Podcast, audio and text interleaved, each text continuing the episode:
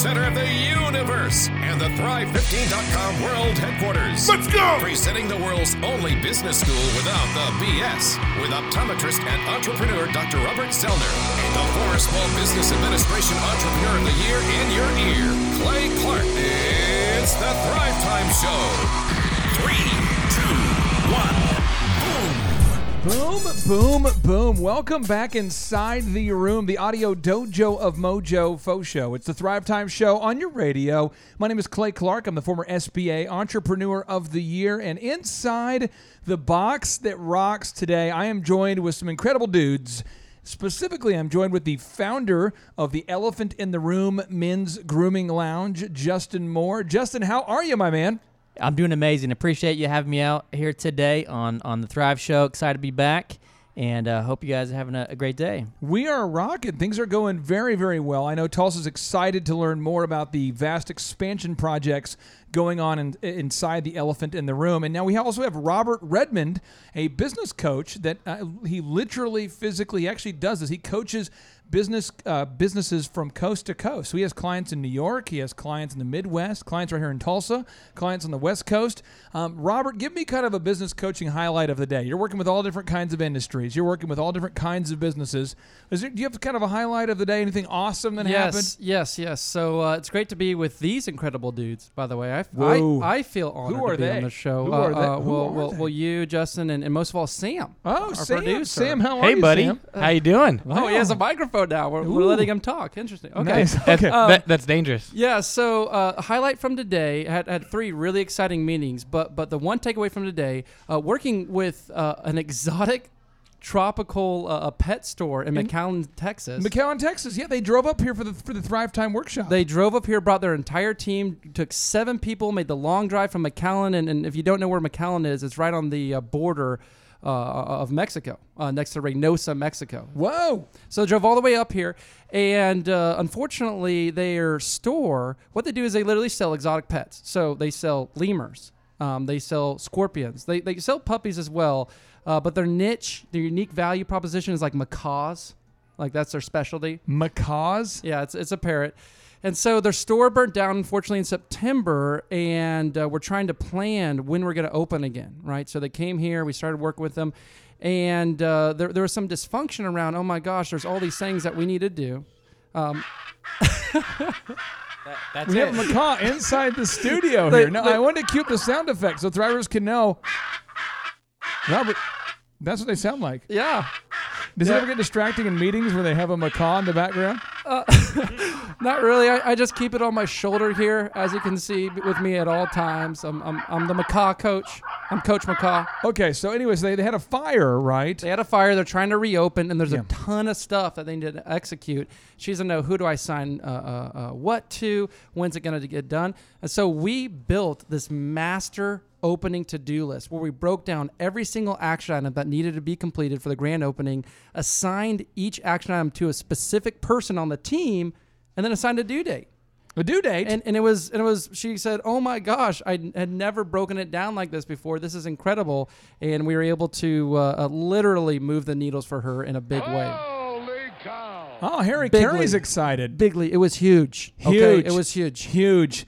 Now, here's the deal, Thrivers. Today we are talking about a subject that so many of you have asked us, and it is how do you get stuff done? That is the question. How do you get stuff done with a group of people? And, and somebody should get out an etch a sketch or a notepad because you're about ready to have knowledge bombs left and right the entirety of the show. It's going to be this show alone. If you already have a business and you're doing about $200,000 a year of gross revenue, this show will change everything for you. And I know that you listen to this show uh, not because you want to you want to hear my incredible voice here, but because you want to grow a business and you want to create that time freedom and financial freedom. And so I'm going to read a notable quotable uh, uh, to you from uh, John D. Rockefeller. And if you're following along in the Boom Book, which you could only do if you bought the Boom Book on Amazon, I'm going to read it to you, but it's on page 111. Here we go.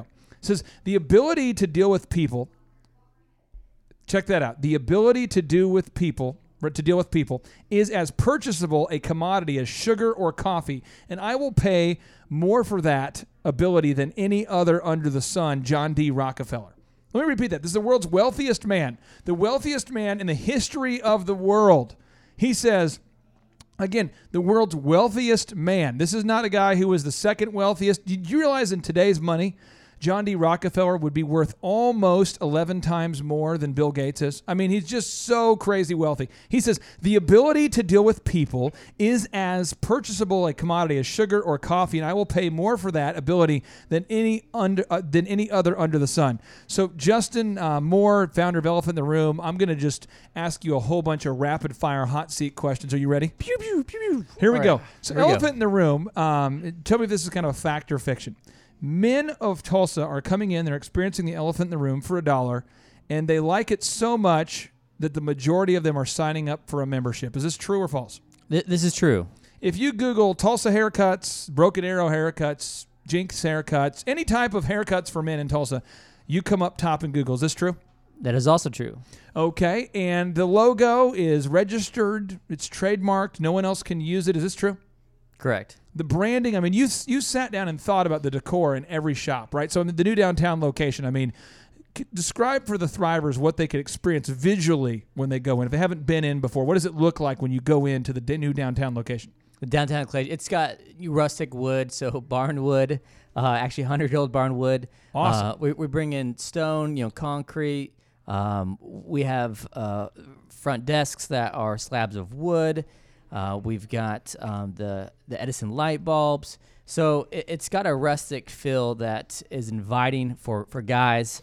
Um, and uh, you know, we actually have uh, our, our first deer head mounted on the wall. So Wow. excited about that. Yeah, gonna, get, Oh. gonna start doing that. And uh, oh okay so deer head oh, now here now check it out i want to walk you through this because i want to make sure the thrivers are getting this because this is where it gets weird you're top in google you got a great brand you got a great decor people like it if every employee who worked for you showed up on time or early and did what they said they were going to do, how much easier would your life be? If everyone just did, I mean, could you imagine a world? Could you imagine a place and a time where people would get to work on time? Well, if that, I, don't- I don't think I would have a job if that happened. Would you cry? I don't know, but You would cry. I, I tell people this though, seriously. If you're running a business or you're running your life, if you want the best friends and or the best uh, coworkers, best business, if you just say what you'll do in life, you'll be good, right? You'll you, you'll be um, the best friend. You'll be the best coworker if you just say what you'll do. Hey, you can help me out move today? Can you volunteer for this? If you just say what you'll do, you, what you'll do. Now, if you do 10% more, if you over deliver, you'll be great. So here is an example today that blew my mind with a Thrive person who wants to be a coaching client. This is a real example. There's a Tulsan out there just like you. And by the way, before I mention a negative thing about a Tulsan out there, I want to mention three positive things because I'm that kind of guy, right? Positive. Barbie cookies. You Google Tulsa cookies, they're great people. They're top in Google. They're rocking and rolling. Great cookies. They deliver on their promises. Bang. Tulsa Oilers implemented the proven systems we teach them. They doubled their attendance. They set a season record. Have you ever been to an Oilers game before? I mean, imagine five years ago going to an Oilers game with 16,000 people. I mean, they're doers, right? Uh, Steve Currington, top in Google for Tulsa Mortgages, and he's just selling mortgages all day. These are doers. But we have a guy who says, I'm going to meet you today at four o'clock. You know, four o'clock. Okay, so four. You know, so this is yesterday, but he said, "I'll meet you at 4 o'clock." And I said, "Okay, great. Here's how it works. Um, if we consult you, if, we coach you, uh, you know, Robert, if we work with a business owner, Right. we we we are our tyrants. I mean, we say if we're going to be here, at, if we're going to have an appointment at four, you know, you should probably be here at four. You know, and uh, remarkably, he didn't show up at four. You know, he, he, said he was going to be here at four, but he didn't show up at four. So he texts me about five thirty. Hey, is there any way we could reschedule? Now, what am I doing after five o'clock? I mean, just just throwing it out there. Here's here are the things that I do. I uh, spend time with my kids. I spend time with my wife. I, at that time, I was at, at a Sprouts going to get some uh, avocados. You know, I was getting some avocados. I was getting some asparagus. You know, I was picking up some items, and my phone's off because it's no longer four. See, it's five thirty, right? So then I wake up, you know, the next morning at like 3 a.m. to get ready for life, and I check. I got like six miss text messages from this guy. It's like, "Hey, I've been trying to get a hold of you all night, man. What's going on?" But the thing is, I quit caring after, you know, five because that's when I, we agreed to meet. You know what I mean? And so uh, he sent me a bunch of texts. I called him today. He says, "Man, I'm just so, so frustrated. I couldn't reach you last night." And I said, "Hey, I don't mean to be a mean guy, but you know, John D. Rockefeller." I said these words. John D. Rockefeller said that no man has the right to occupy another man's time unnecessarily. Right? And so I'm at a place in my life where if I say I'm going to meet someone at four, I'll meet him at four. But then after that, I give you like an hour. I was available from four to five, but I'm not available after five. I just turn my phone off. You know what I'm saying? Right. And he was so offended by the truth. It was just like, oh my gosh. And he's so you you mean that I'm a prospective customer and you wouldn't answer my phone after five? I said, no. The thing is, it's kind of crazy, but after five, you know, I'm with my wife, and so I just turn my phone off. And, it, and if you you know if you have a hard time being on time, you're just probably not a good fit for me. You know, you're probably not a good you know the kind of guy you wouldn't like me. You know I Right, mean? right. And it just blows the mind of some people. But and so the, the the thing we want to think about is imagine you're an NBA player and the game starts at 7:05. They always start at a weird time. 12:05, 7:05. Mm-hmm. Whether you like Dez Bryant or not, the Cowboys, picture this. They always have a game like at 12:05. He can't show up at like at 105. You understand this? Like he has to be on the field ready to go on time. For the radio show, we can't just show up at random times. We have to be here. Justin, for Elephant in the Room and the men, what, what time does it open every day at Elephant in the Room? What time does it open? 10 o'clock Monday through Friday, And what time does it does it close? 7 p.m. And so when you're open at 10 and you end at 7, I mean, if you could get everybody there on time, I mean, would your life just totally like, I mean, would you improve your life by at least 10% if everyone could just get there on time? Being appointment based, that would be huge. no traffic. uh, yeah. So here's what we have to do is we have to realize that if you as a manager, if you are so good at getting stuff done that you've been promoted, TD Jakes has a whole uh, sermon on this, but he says when you get promoted, understand what you just got was problems. Because when you get promoted, you're now in charge of people who struggle with basic things like getting to work on time, dressing for success, following the dress code, that kind of thing. So today's, today's entire episode is about how do you get your team of people to get stuff done. Now, Robert, I have some super negative facts. Are you ready for these negative facts? Oh, I, I'm not a big negativity person, but I, I, I like facts. So so yeah, let's hear the negative facts. Okay, so here we go. First off, if you Google the uh, U.S. Chamber and employee theft right now, just type it into Google U.S. Chamber employee theft. 75% of employees surveyed by the U.S. Chamber of Commerce admit to stealing repeatedly from the workplace. If you were to look up um, employees lying on resumes, over three quarters of resumes are completely fabricated. They're, at no point are they based on truth. Um, we could go on and on and on about the and Justin at the elephant in the room. Have you ever encountered people applying for a job who don't even use their real name or who lie about their, their background or the the college they went to? Oh, yeah. Oh, yeah. All, I- all the time. I, I bought my resume from China. See that? Okay, that, these are these are things that And that was the best resume you ever uh, uh, gave us here, Sam. It was a mail order resume. Nice. So here's the deal, Thrivers. I'm telling you this. You could either get really mad uh, and talk a lot about society and culture and how you're going to fix the planet, or you could embrace the soul sucking reality that most people are not going to be on time unless you have a carrot and a stick. Right. They're not going to follow the dress code unless you have a carrot and a stick. They're not going to do what they're supposed to do unless you hold them accountable. And accountability, whenever you hold someone accountable, it usually causes them to get irritated. So, the, today's entire training, today's entire episode is about how we hold people accountable to get stuff done. Because if Justin wasn't an excellent manager, Elephant in the Room could not be successful. His ideas make sense, his decor makes sense, his marketing makes sense, but he is an excellent manager. Stay tuned to learn more. ThriveTimeShow.com.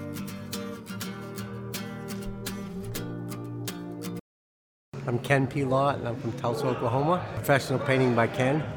Uh, quite a bit of stuff. Uh, a lot of stuff I know that I needed to do but didn't know how to do it. Uh, web page, uh, how to hire people, sales, uh, making a schedule, making programs. I mean, just a lot of stuff. I mean, it's overwhelming, but it's good stuff that you can actually put to practice right away. It's a lot different than I expected. Uh, been to different workshops and uh, you just waiting for the sales punch, you know, and they give you ideas and stuff, but it's always 10 years down the road when you can actually apply the stuff that they're trying to promote.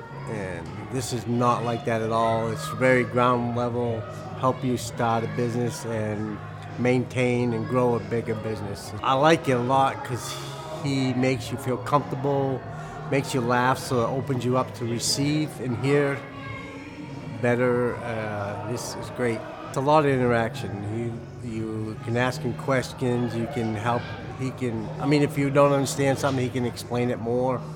So it's very very helpful. I mean, they're missing a lot because uh, a lot of businesses uh, probably do some of the steps that he's teaching, but there's so much they can learn and to easy steps that they'll grow their business even better. It's not like any other workshop I've ever been to. Um, it's very laid back and a lot of information and it's a comfortable setting. It's it's awesome. It's a really good good experience.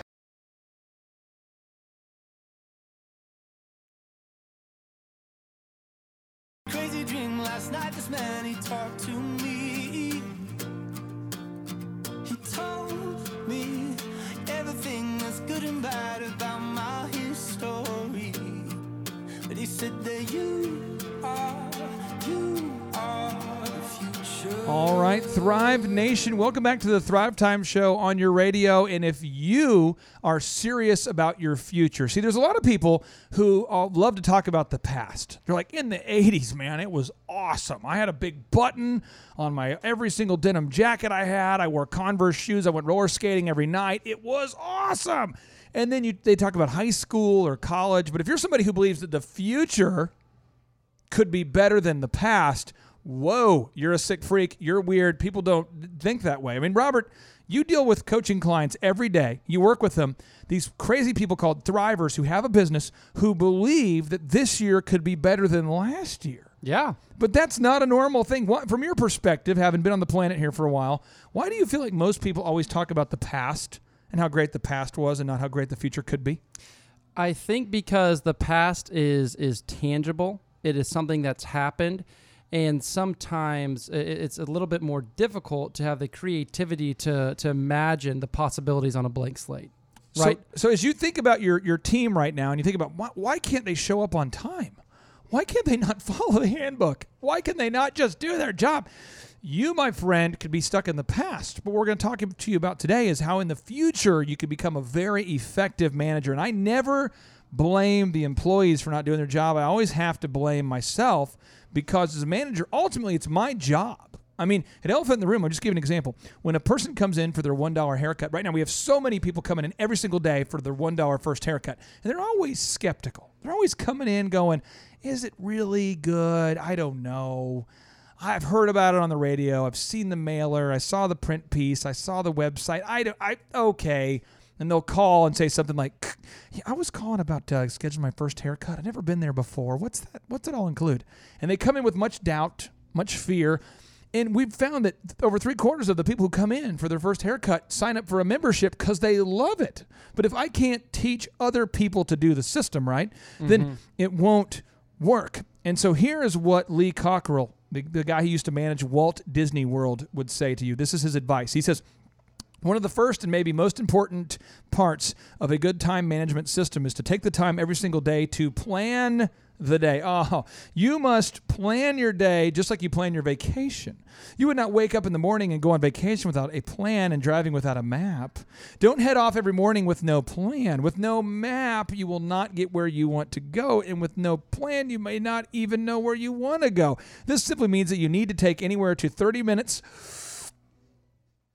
to a few minutes every day. Every day, every day. So, Justin, Lee Cockrell's saying we need to take plan time out every day to plan our schedule, plan our life. And as an employee, you know, when you work somewhere, you don't really have to plan your day. You just show up and someone tells you what to do. As Elephant in the Room has grown, you've had to block out more and more time for strategic planning. You know, the call center, the website, development new products.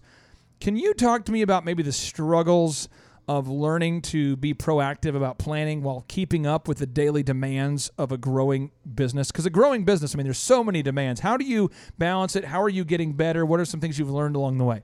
So early on in year one and two and into year three, the demand was for me to be in the shop because I, I was that tool. I, I was the guy scheduling. I was cutting hair. I was um, signing up memberships, selling products, training people, educating people. So it all went through me. And so the day itself would create its own to-do list, and so I'd have to get up super early or super late to get anything done or get ahead. Um, but as as I grew, I had to rely on other people, um, and so now it's more. I'm out of the shops a whole lot, but it's it's more following up with managers and then making sure that they are holding people accountable to their to-do lists and they're staying on task, and it's um, verifying and checking, inspecting that that they did their tasks and their and their jobs because it's it's too big for one person now. What kind of stuff though would happen and fill your schedule every day if you weren't intentional? Because you wake up every day and you get text messages, you get emails from employees, customers. I mean, there's got to be just. I mean, what kind of stuff could fill your day? Every single day, and you would never get ahead. You would never be proactive. You would never grow. You would never franchise. What kind of stuff could just fill your day if you're not proactive? Well, you, you've got the now you, we're so big now. We have someone their car's broken down, someone's sick, their kid's sick, Every their, day. their family member's sick. Um, they're they're depressed. They um, are running late. Um, they you know took some medication and now they're sick. But that was you know this is one day now we're talking about. This is one day. This is one day. So um, It's my birthday. but you you got to decide and plan for those things, and you can't let it wreck you or ruin you. And then you have to just focus on what you can control, and then learn from that. So the perspective always go back to me. But the amazing thing is this, because it will drive you crazy at some point. The technology we have now, the phones. You mentioned phones. Um, there's an amazing setting. I have an iPhone that it, can go to do not disturb or sleep mode. So that chimes in for me about five o'clock. So I actually had this gentleman who actually owes me money that I'd, I'd been reaching out to him, and um, he said weird thing in a text message. I said your phone kept on going to voicemail, you know, um, but. I, it was I was undisturbed that night. I had an amazing night of just I was focused on whatever I was doing, whether it be dinner, hanging out with family, and work was nowhere on my mind. Which I love work, but I want to be productive in, in what I'm doing and focus on 100. percent So, Thrivers, here are the three action steps you need to take. And, Robert, I want you to kind of break them down for us, okay? On page one, thir- 113 of the Boom Book, you got to decide when your daily meta time will be. Okay, your meta meaning you plan your day. You're working above. From the Greek word above, that means meta. The Greek word meta means above. You, you're working above your day. You're like hovering over yourself, planning your day. And then where will you do your meta time? I mean, where? And then what do you need to have with you to make it productive? I mean, you got to have like a pen, paper, computer. Robert, you work with a lot of business owners who are very, very busy all the time, and busyness could get in the way of business. Walk us through this, the, the three steps here. Why is it so important that you block out time for meta time daily? So if you do not black out time, it'll not happen. Woo! If if you don't schedule it, if you don't put it in the calendar, if you don't physically write it, if you don't digitally put it there, it, it, it will not happen. So you got to uh, focus on when am I going to do my meta time? every day is different. It's so hard for me to plan. then you got to plan a time that that can be consistent, where everything else in the world stops. it's stops. Never consistent. Every day is a different day. Yeah, some somewhere written written on the walls. Uh, uh, Clay has been uh, uh, writing all over the walls of our Thrive 15 World headquarters, Mm. and and I, I think it might be in the bathroom. Uh, or, or right outside the bathroom, or, or, or somewhere near the box that rocks. It, it says uh, there's a lot less distractions at 3 a.m., 4 a.m., 5 a.m., 10 p.m., 11 p.m. Yes. and and and so those time there's you got to find a, a time consistently that you can dedicate towards your your meta time and and then actually schedule it If you don't do this, you're going to find yourself in a very, very bad spot where you're just reacting. Your to do list is 12 pages long. You're overwhelmed. Your email has a thousand emails.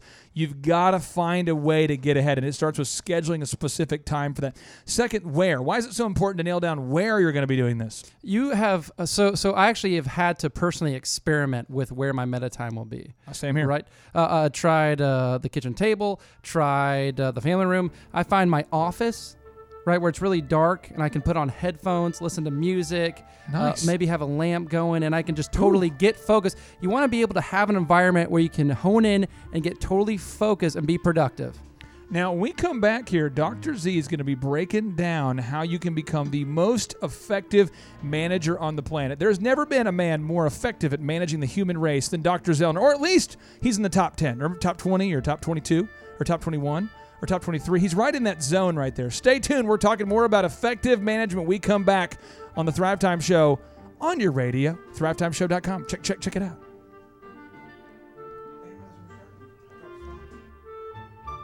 My name is Nikki Warren and I'm from Tulsa, Oklahoma. The name of my business is The Mocha Butterfly. and I'm a fashion designer. I heard about the Thrive Time business workshops through a dear friend of mine, and I got a chance to meet with Clay and Dr. Z, and. Uh, as I talked to them a little bit more, uh, I love what they were doing, and it just made me, you know, more intrigued because I really wanted to grow my business. Well, what I've learned is that uh, for, for my business in particular, uh, marketing is needing to be, you know, get it. I need to step it up a lot more, and and the uh, just focusing in on some key things to get that really going is going to really get me where I want to go with my goals. I think it's fun. It's a fun atmosphere, uh, which most business oriented, you know, I'm an artistic, uh, you know, artsy person, and I tend to lose interest very quickly if I don't have something to keep me engaged. And, you know, the humor, the real life experience, um, and the casualness of it is just really engaging for me and it's just very relatable. And so for me, I am having a, a, a, ball. Like I was so excited to come yesterday. I was had I had butterflies, literally, butterflies in my stomach, and uh, I'm just really excited to be here. Well, uh, it's an interesting place. It's got a lot of uh, words of affirmation and quotes and things like that. Very positive environment. Um, the people here are very nice and friendly, and I love the way the uh, room is set up. It's very open space type of uh, model, and um, like I said, it's it's a it's more of a casual environment. It's not stuffy and professional. You know, like it's professional, but it's not stuffy professional. There is a difference, and so it's very warm and inviting here. Love the teaching style. Love the presentation. Uh, very organized and easy to follow. Um, and like I said, the real life experience and the humor just adds that much more to it. I know people who go to different workshops and you know, I, I don't, I'm not sure if they're grasping all of what's being presented there, but I am almost 100% sure that if they come to a workshop like this one, they will get some great golden information that's going to help them meet their goals if they're willing to apply what they hear. There's no upselling here, um, which uh, that wasn't really a big concern for me. But if if I were talking to someone who's very concerned about upselling, I would tell them that they have no worries here, and that like I you know I think that this uh, environment is very relaxed, inviting, warm, and engaging. And so even it, it does actually makes you wonder like what else what else is there i won't lie about that uh, so it's kind of more of an independent intrigue rather than someone pushing you into the intrigue of what else is offered. Um, I recommend coming to this workshop because it is um, intimate, an intimate setting, uh, great people. I've met some really cool people doing some cool businesses, and the teaching style and the presentation is awesome.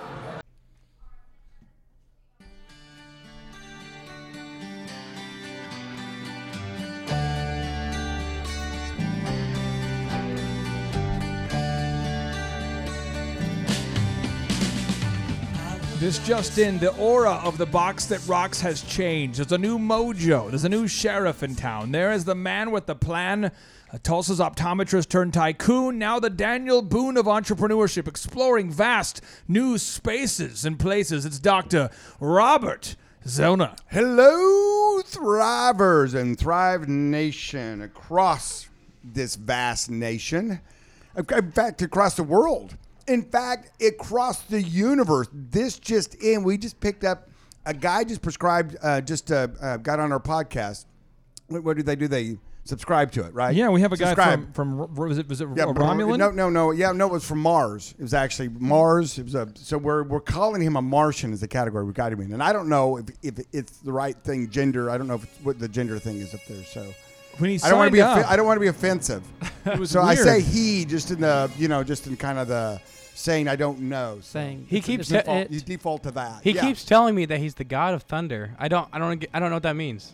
You know, Z, Z, in the future, where, where the world will be so um, ahead of its time that you know now, it, it- you know, we have the, the, the transgender bathrooms that are starting to break out everywhere. In the future, Yeah. people don't have any races, any any any genders. It's really just a nebulous society of, of alien beings, and so. It, it, it could. I mean, this we, we might have found our niche there by reaching out to the Martians who are well, transgender. I mean, it could be just a, a whole scam by Elon Musk who wants to get us all to Mars by 2025 or something. Anyway, he could have just he could have jacked the thing and made it look like now we have a big, vast population of podcasters up in, in Mars. I, I don't mean I don't know. I now, don't, now, Zohan, we're talking today about management and execution here. Management and execution. So, specifically, what we're getting into is how do you hold people accountable to get them to do their job? You know, John D. Rockefeller has given, given us this notable quotable. It says, The ability to deal with people is as purchasable a commodity as sugar or coffee. And I will pay more for that than any other under the sun. So Z, I want to ask you this as you're as you're looking at this. I'll pass this down here for you. Page 111 of the Boom Book. If you're look if you're looking at that quote there and you're kind of marinating on that little John D. Mar- John D. Rockefeller. I mean, had Great thousands of employees. Great guy. How do you, you you have hundreds of employees?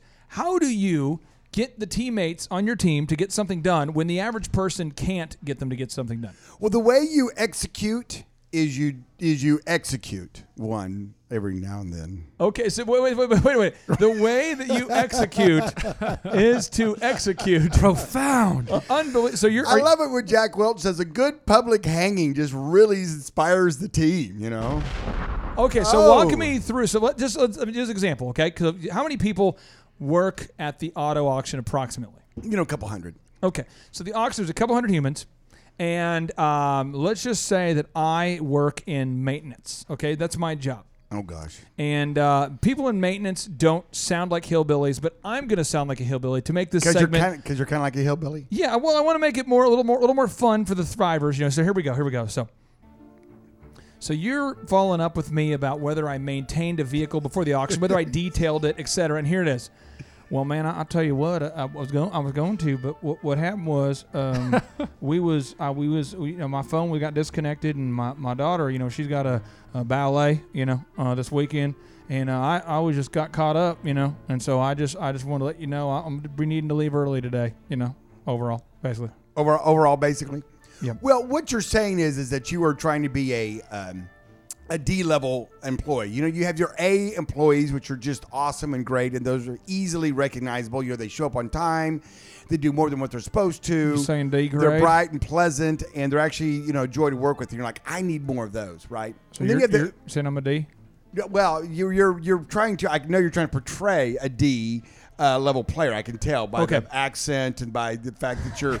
Though it, it threw me off a little bit that your daughter you'd be a redneck and your daughter would be in ballet. That you'd actually know that it was ballet. That that kind Well, of we call kinda it, threw we call it bit. ballet, but basically what happens is she just puts on a little dress and we just we play on some country music and she runs around and then I yell yeehaw and that's what we call it, ballet. we call, we call it, we call that ballet.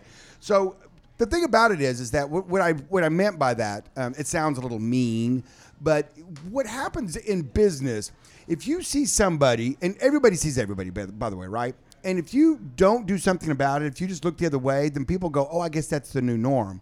I guess you know the A level players don't want to play there because they're kind of like, well, you're you're letting these B and C and D level people. In other words, these guys that aren't working very hard. They're showing up late, and you're not reprimanding them. They're not doing their job, and you're not. You're looking the other way.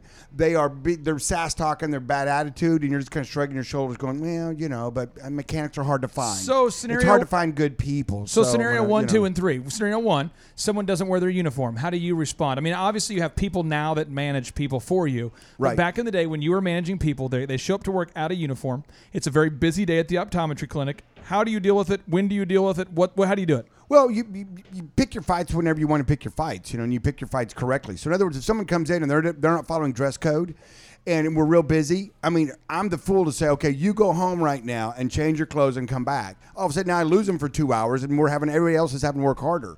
You sit them down at the end of the day and say, listen, this is unacceptable. Don't let that happen again.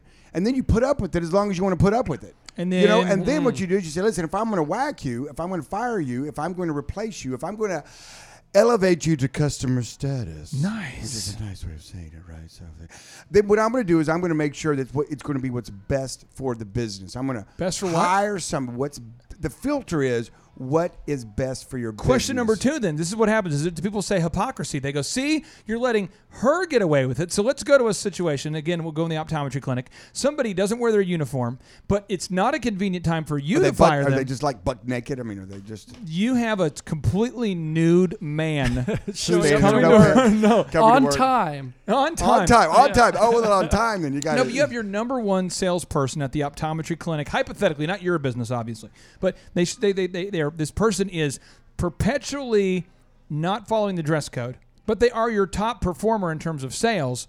Um, if someone comes up to you and says, "Hey, you let this person get away with it, uh, but you don't." You- But you don't let me get away with it. How do you respond to those kind of internal, where they, you know, employee accuses you of, of, of hypocrisy, of not, you know, living up to your own standards, you know, that kind of thing. Well, you have to. You have to hold yourself to it because if you don't, then you have just chaos, and you don't. You can't control the all the cats that work for you. You know, it's all about cat herding, right? At some point, and so that's that's what I was. That's the point I was trying to. what I was trying to get at is that if they see you allow other people to do it, and then they do it, and you get onto them, then it's not it's not a sustainable system. You've got to you've got to set the rules, and then you've got to have the people follow the rules. And if they don't, then you've got to fire them. You've got to let them move on down the road because you know people change seldom. And whenever you get an employee that's uh, habitually late, and they always have a different excuse every time they're late, but yet they're a really good salesperson, it's worse for the team for you to put up with that and say, okay, well, well, well, you can. What I'm telling you is this: is that when you're here, if you make enough ups, if you do enough sales, if you if you sell just enough stuff, then you basically can do your own rules on when you come and go, and then you just have anarchy. There you, you go. Have, you have anarchy. So I want to ask you, Justin. You, you obviously manage now. There's 80 some odd people at Elephant in the Room. What's a management question that you have for Z where you're like, okay, how do I deal with this situation? But when's one where you go, man, this happens all the freaking time. What's what's one of those moves? You have a big question you have for the Zohan, the management expert. What, you, you have a big one? Yeah, yeah. One for the air, off air. Is this? No, no, you can ask it now, and then when we come back, I'll answer it. How's that? Sou- sounds good. I'll, I'll- we'll uh, I'll cue it up as soon as we get back. Okay, we come back. We're gonna get the super question coming in hot Ooh, I can hardly wait. from the It's founder of the tingly. Elephant in I the feel- Room. I feel tingly. It's gonna it's gonna be epic. It's gonna be a throwdown. You're gonna be put. You're gonna be Mm. painted into a corner with a question you're not ready for. The hot seat. The hot seat. Ooh, This Was better he- be a good question.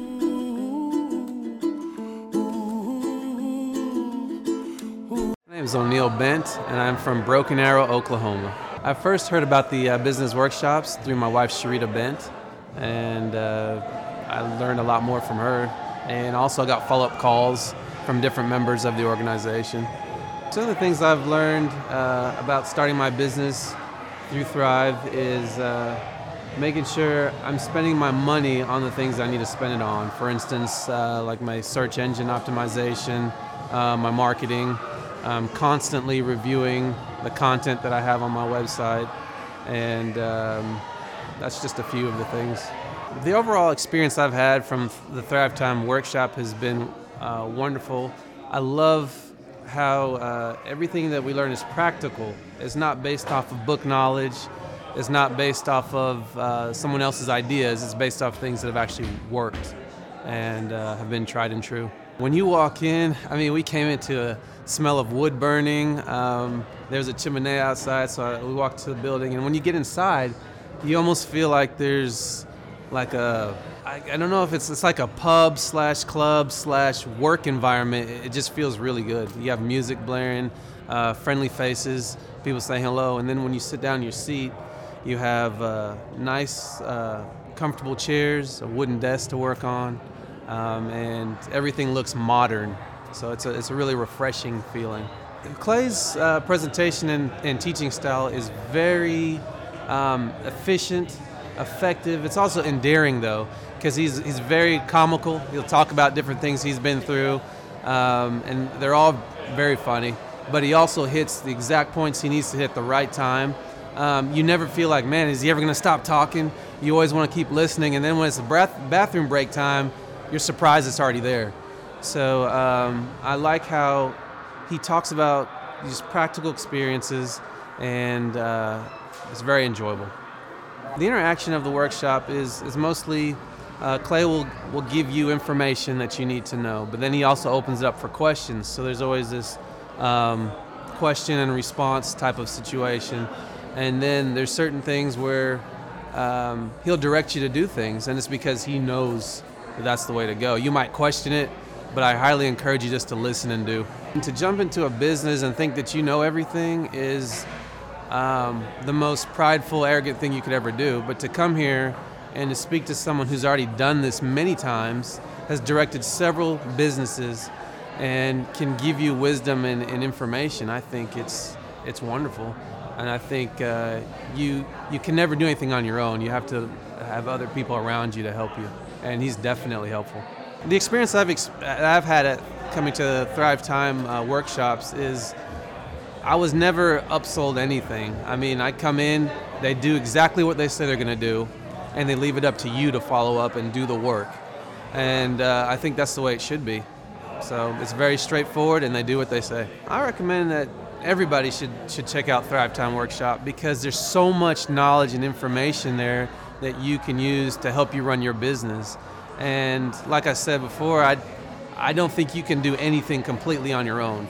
And when you have so much um, resource and knowledge in one area, you can use all of that and, and get exactly what you need.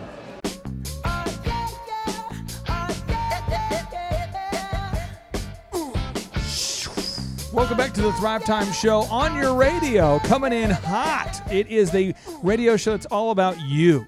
You know, there's a lot of shows where we talk about, you know, there's a lot of shows out there where you talk about politics and what's going on over here, what's going on with this team, what's going on with that team, what's going on with this political party. But this show's all about you, how you can grow your personal time freedom and financial freedom. And so what happens is you go out there and you get crazy enough to start your own business. So the first struggle is you got to come up with a product or a service that people actually like. I mean, that's a hard thing. I mean, develop a product or service that people like, that they want to pay for, a solution they're willing to pay for. Then the next area is okay, now you got to sell the thing, right? Now, once you sell enough stuff where you're finally able to get ahead, now you got to hire other people and get them to do the thing that you've been working on for three years to get, you know, to, to, you've worked so hard to make something that people actually want to buy. And now you're saying it's so easy. If someone would just follow the system, it'd be so easy. And you just want to hit your head with a stapler because you can't get your teammates to get something done. And you start to feel like, am I a moron? Or am I the only person who's managing people that don't want to do their job? What is wrong? So, Justin over here, he's the founder of the Elephant in the Room. I want to tee it up, Justin, because you have a great company. Things are growing over there, Elephant in the Room, very close to franchising.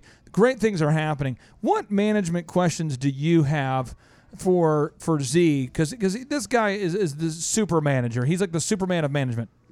Yeah. So my question is this: so um, for all you entrepreneurs, uh, you're starting a business. Maybe you've been in business for a while. Um, there's different levels. So ultimately, I remember when I started out Elephant in the Room, I was in the shop every single day. Um, now it, it's seldom that I'm in the shops. I've got managers in place. I'm looking for growth. I'm looking for properties.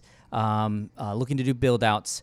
So Doc, Dr. Z, um, with the mindset of you don't spend too much, I, I guarantee you're probably not at your auto auction cleaning the cars. All right, Yeah, Pro- probably correct, not. correct, correct. you you don't spend the time in the shop. So for someone that is in a business, they've been successful now, they've got three, four years under their belt, and they've got some managers in place, and they're wanting to control their to-do list. That's what we're talking about, and Okay. prioritizing their time, getting the most management out of um, their people.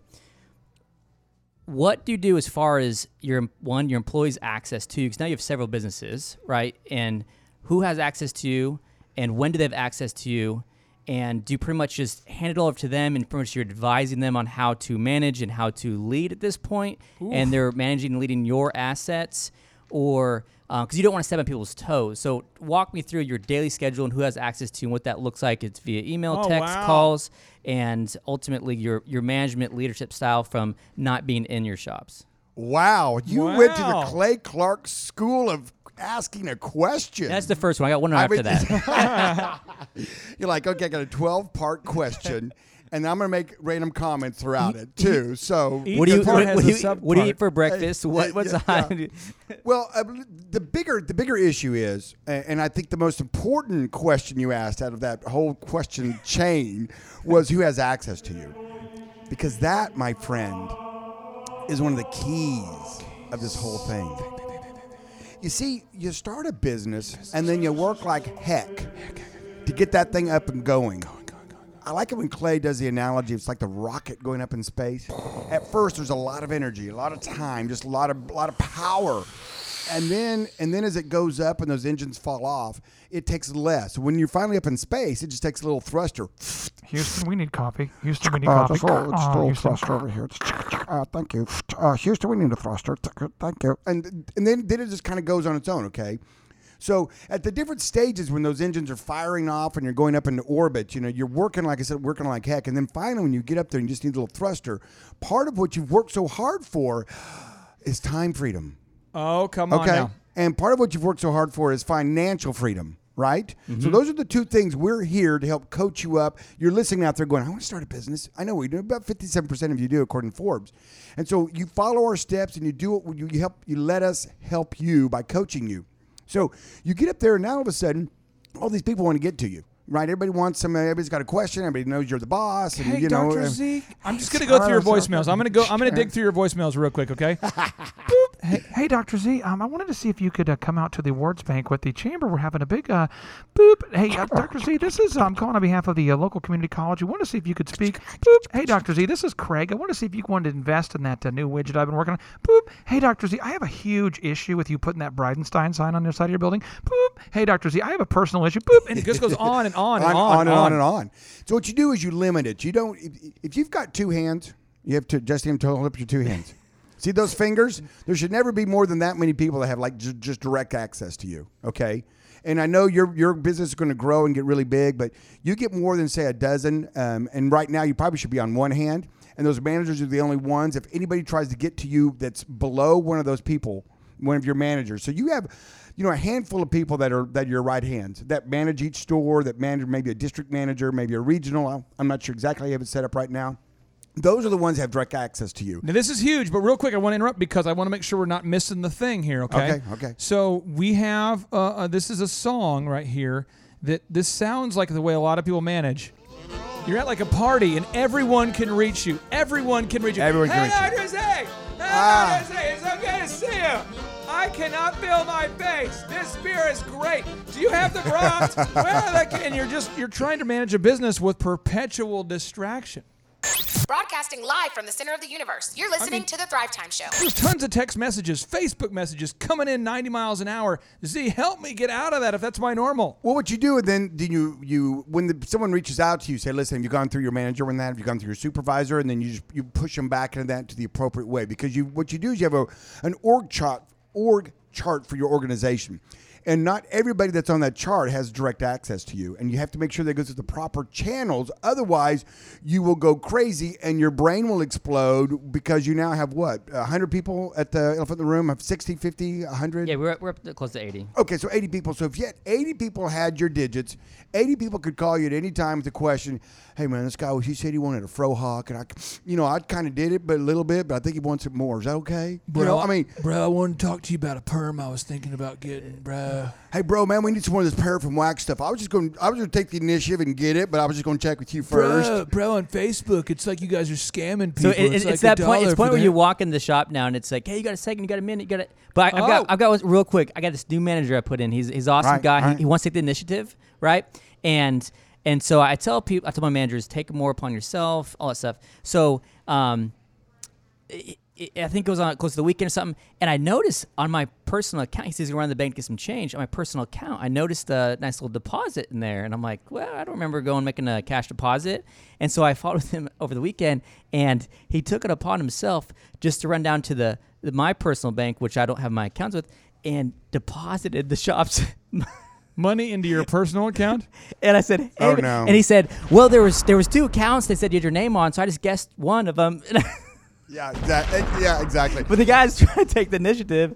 Well, listen, it. it, it, you're going to have mistakes. I uh, had a manager one time. I found out later that he was writing letters on my behest and signing my name to them, forging my name on random letters to patients that had complaints. And he was typing out these long letters to them from me and Oh, signing no. my name. And I, I pulled him to Oh. the side and said, Bro, uh, is this true that you do this? He goes, oh yeah, I was man, I was just taking initiative, bro. I was just, you know, hey, I'm I'm showing you, I'm the I'm a next level guy. I am so sorry that I did this, Z. I continue to violate our, our trust um, by miking you all of the time. Oh, no. But when, when you, you were explaining to somebody a very basic concept, and they got hung up, and this is I have audio of what they said to you. I'm just going to play the audio because it was a very confusing conversation. So you you said, hey, you know, this is what you need to do, and this is what he said in response. What? You're saying it weird. Saying what weird? what All of it. Where do you get off? I just don't get why you're saying it that way. Why I'm saying what what way? Forget it. I will. I will forget it. I mean, it's just sometimes you're dealing with people and you realize they're great people. They just misunderstood. And this is one thing I have found about delegating. And we come back, I want Z to break it down. There's abdication. Abdication is where back in the day, if you were a king and your castle was going to be taken over by the bad guys, you would go, "Hey, Robert, Robert, I've always been wanting to make you a king, and so you just wear It's this your little lucky hat. day. It's, It's your, your lucky, lucky day. day." Just put it on." And when they show up, and there's going to be thousands of them, you just hold the line, baby. Hold the line. And I'll be back can in the do it. back. And I then can do I it. d- basically denounce my throne. I say, I no longer care. I abdicate. That's different from delegating. Delegating is where I actually say, hey, Robert, this is what needs to be done. Here are the details. Do you have any questions? And we follow up. And so we're going to get into the difference between delegation and abdication because Z is very, very good at one limiting the access of the people who limiting uh, the, the people who have access to him but he's also very good at delegating and i've watched him do that and i'd like for you z to break down how that looks because Break it down. justin's asking some really big questions here that i know there's thousands of people who want to know the answers to the same questions and then Robert is going to pelt you with additional management and delegation Oh, the pelting questions. will begin. a Total Redmond, a peltage. Redmond pelting. A Redmond That's- pelting. It's not they your first pelters. Redmond pelting. It's not. It's not my. And probably won't be my last. Stay tuned. ThriveTimeShow.com.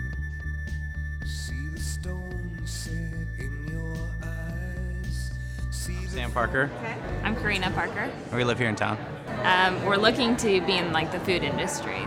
Thrive Time workshops, we've learned about advertising and what we need to do to get our name out there, what we need to do to get to the top of Google, um, you know, the necessary steps that we need to take right now to get to where we want to be. The Thrive Time workshop experience is, is really um, encouraging and it's, it's great hands on um, information and stuff that we can relate to because we're able to talk to people here that are going through the same stuff that we are. There's motivation everywhere. If you don't feel motivated, then something's wrong with you. He's very upbeat. All over the Yeah. walls. Uh, he's very funny, uh, like a comedian, but at the same time, he wants you to learn. And so, if you have any questions, he's willing to help you and uh, talk you through anything, any questions that you have. But at the same time, making it fun and encouraging for you. He's also very candid. He doesn't hold anything back that most people are like, ooh, maybe I shouldn't say that because it's offensive. Yeah, you can tell he- he's being He real. He doesn't care about offending people. Yeah, he just wants to help you. So I heard an advertisement that said to leave your wallet at home, and I mean that's what it's been the whole time. It hasn't been like, oh, make sure you stop by our table in the back and buy 10 books and sign up for a two-year subscription with us. It was just like, hey, you know, what we do offer, there wasn't pressure, and it's a month-to-month thing. It's not like you're signing your life away. Sunshine, she's here. You can take a break. All right, welcome back to the Thrive Time Show on your radio, the business coaching dojo of Mojo. If you've ever wanted to learn how to start or grow a successful business, you have found business school without the BS. And yes, the guy next to me, well, it is always ecstasy when he is next to me. It is Dr. Z. Sir, how are you? I am fantastic. I tell you what, you, you know what? Chicken. I don't. If you, if you just turned into the show this last few days, we've been. I've been talking about a bucket list item, and I would encourage you out there listening right now. If you don't have a bucket list, you need to get a bucket list. Add to that bucket list. Check things off that bucket list, and and be active with your bucket list. And bucket list really means the things that you want to do in your lifetime at some point, right? Before you kick the bucket. Before you kick the bucket. That's right. Now, one of the things that I have, for whatever reason, I've gotten to my into my cranium, into my mm-hmm. brainium. Yes. And that is back in the day when you owned that big successful DJ company and your wife worked for me and you guys DJ'd some of our parties. I thought, man, that looks fun. And I, then I got my I got my little feelers hurt because I realized that you never once, never once asked me to DJ an event ever. I mean, not even like a little uh, sweet sixteen birthday party in the backyard of someone's house. I well, mean, first off, this is what was going on. This is about the time frame when I DJ'd for your holiday parties. We're playing the Humpty Dance up there at the 60th Oh, yeah. floor of the Cityplex just to Oh, kind of set the scene. Oh, yeah. He's got hundreds of employees, and I'm just thankful that I have a job. I'm just thinking if I got one more show, baby, I can pay that rent. Oh, come on now. And I'm bringing the energy, I'm bringing the funk. And Dr. Z, he's just like the king of his castle, and I'm just trying not to hassle him. And then over time, we got to be buddies, we got to be friends, and I'm just hoping, I'm hoping he doesn't fire me or his or my wife. We're both dependent on him. You know what I'm saying? We're both like he's paying my wife, he's paying me, and then all of a sudden one day I look up and we're we're business partners, and it's like the honor of my life to work with this guy. I've looked up to him for a long time, and at no point did I think that he would want to come down off of Mount Awesome at the at the top of your castle uh, to, to DJ a show because DJing. I mean, I mean, some people have said that if you want to be a carny, if you apply for a carnival at a, you know, you, you really want to work there and you Uh-huh. say, you go to the German American Festival people and you say, hey, I would like to work here as a carny. I want to run the big Ferris wheel. And they go, uh, looking at your resume, you don't have what it takes. You should become a DJ. It's usually a lot of people feel like a DJ is one step under a carny, and you here at are coming. You're telling me you want you you now want to become a disc jockey. Here's here's what we're gonna do. If you email us at info at thrive15.com, that's info at thrive15.com, and you give us a compelling enough reason, Clay and I, free of charge, we're going to gather up all the most awesome DJ apparatuses. We're going to come to your event and we're going to DJ it for you for the two of us. And then that way I can then check it off my bucket list that I DJ'd an event with Clay Clark. And I think it's going to be a lot of fun. It's But gonna we're be a only lot gonna of do one. We're only going to do one. So write that letter, make it compelling, and uh, ooh, and then just say, you know, ooh, baby, baby, I want you to come and do my event because, mm, ooh, baby. Pl- please have a party in October or November on a rooftop at the Mayo Hotel because the last one I did up there went very well. You know, my last two events, I DJed for Dr. Joe Ly's 40th birthday party and for your daughter Bridget. That was my final two. So Yeah, please, It's awesome. let me rendezvous at the Mayo Hotel rooftop. I love it up there in October, November. It's hot. Please, Ah, please sauce. have a party up there. Hot Email sauce. us info at thrive15.com. Now, here's the deal, Thrive Nation. We're talking about management, how to get stuff done. Because the thing is, it's so hard to start a business. It's so hard to make a product that people actually want to buy. But once you've started to make a product that people want to buy or a service they're willing to pay for, now you've got to manage people to you know get them to do what you need to do. And Justin was asking because he's got so many employees now with Elephant in the Room as it's bursting at the seams. He asked you um, how many people. Uh, who, who has access to you? You know, who, Right, who should right. be able to? And your, your response to that was what now? No more than about 10. I mean, you know, 5, 6, 7, 10, 12 is probably the limit. I know that we, when we do our in person workshops, when you get on thrive15.com and we business coach you up about these concepts, one of the patterns that we patterned off of was Lee Cockerell, who managed 40,000 people 40,000. at Disney World. And he had no more than 12 people that had, uh, you know, could get to him or had direct contact with him. I remember talking, you know, reading about Steve Jobs and going with him going through the building. You know, if you weren't on that that little inner core list to get to him, he wouldn't even he wouldn't even look at you. He wouldn't even he wouldn't even give you, he wouldn't even give you eye contact. You just walk by, you just skulk by. You know.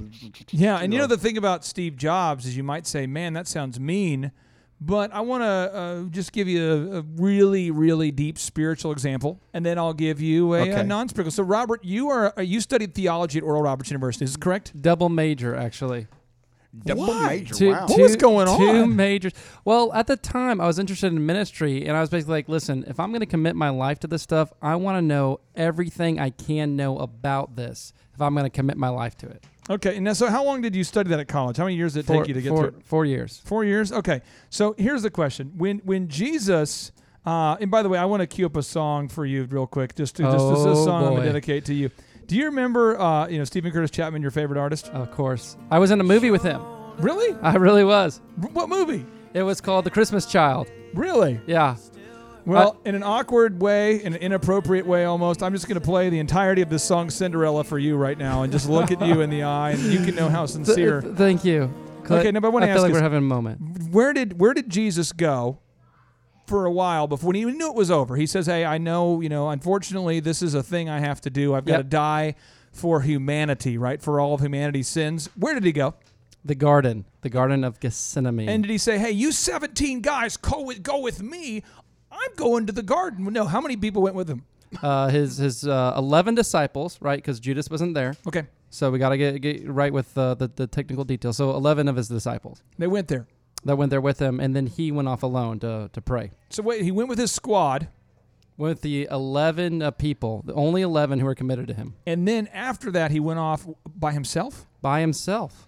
Okay, so now Z, I want to ask you this because you have taught me this, and at first I thought I was weird, and then when you told me, I realized, you know what? I'm actually not weird. I, I actually don't have a psychological problem. But as I was starting to read more and more case studies about successful entrepreneurs, I discovered that most successful entrepreneurs spend at least an hour a day in solitude, which is a, a state of seclusion, isolation, lack of contact with people.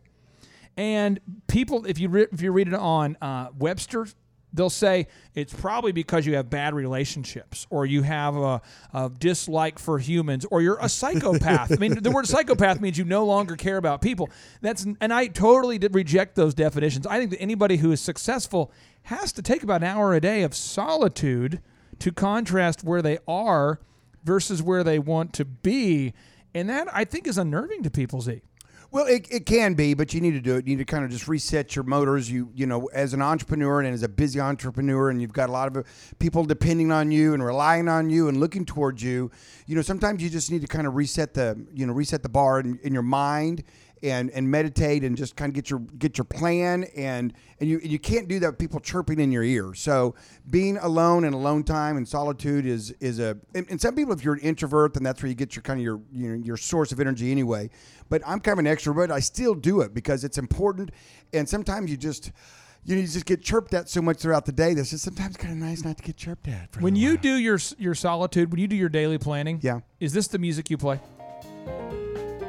Do you kind of is it kind of that kind of up tempo thing? kinda- I'm trying to think. Or do you cue up cue up kind of eerie music and you're kind of sitting around alone? People are like, Z, why is it so dark in here? Z, What's- why is there no other lighting? Why is there a fire? Or do you? I mean, what what is your move? I mean, do you when people walk in and they say, "Z, what's going on? What are you doing in here?" I mean, are you are you jamming out to some you know angelic choir music? I mean, what's kind of your I'd mojo? Be, I'd be I'd be more like this. I'd be more like you know, hey, I got a candle going. Hmm. Got my little my calendar out. I'm reading. I'm reading. Do you really do this? Writing. Do you really do this? I mean, what does it look like? Where are you? What are you doing? Tell us now. I sit cross. Tell us now. What are you doing? I'm in I'm in pajama pants and, People and wanna a know- wife beater.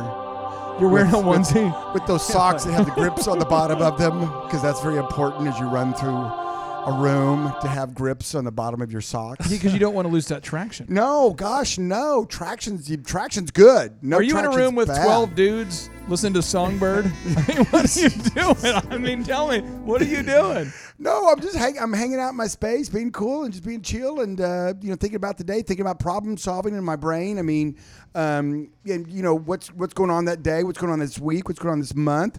Um, trying to think if I if I missed something, if I need to catch something, you know, because that's always kind of a, a challenge as you're do you know got construction projects and got projects going on. You're kind of like, oh wait a second, have we called? Okay, was so have we called many- the internet yet for the, for, So the, many for the new place? No, but real Oh, quick, man. you have right now. You you've expanded. You've doubled the size of your optometry clinic off of the the Harvard location. Right, right. And you have acquired a building right next to the the mall. Yes, I'm going to do the same for Memorial here coming up. So you're going to double the size of your memorial location. Correct. And you are in the process of. Are you, are you renovating anything else that I know of? Um, yes, the build that new building that I bought uh, over there. The um, I, I renamed it the Zoellner Center. I'm very. It's very. I know it's very Uh, original. right on Harvard. Very, uh, very original Where right did he there. come up with that name? It's I don't know. and and occasionally you're booking a ticket to go on a jet to see a concert that you like, Or yeah, or to go someplace other than Tulsa, Oklahoma. Yeah, sure, why not? and you do all this in one week.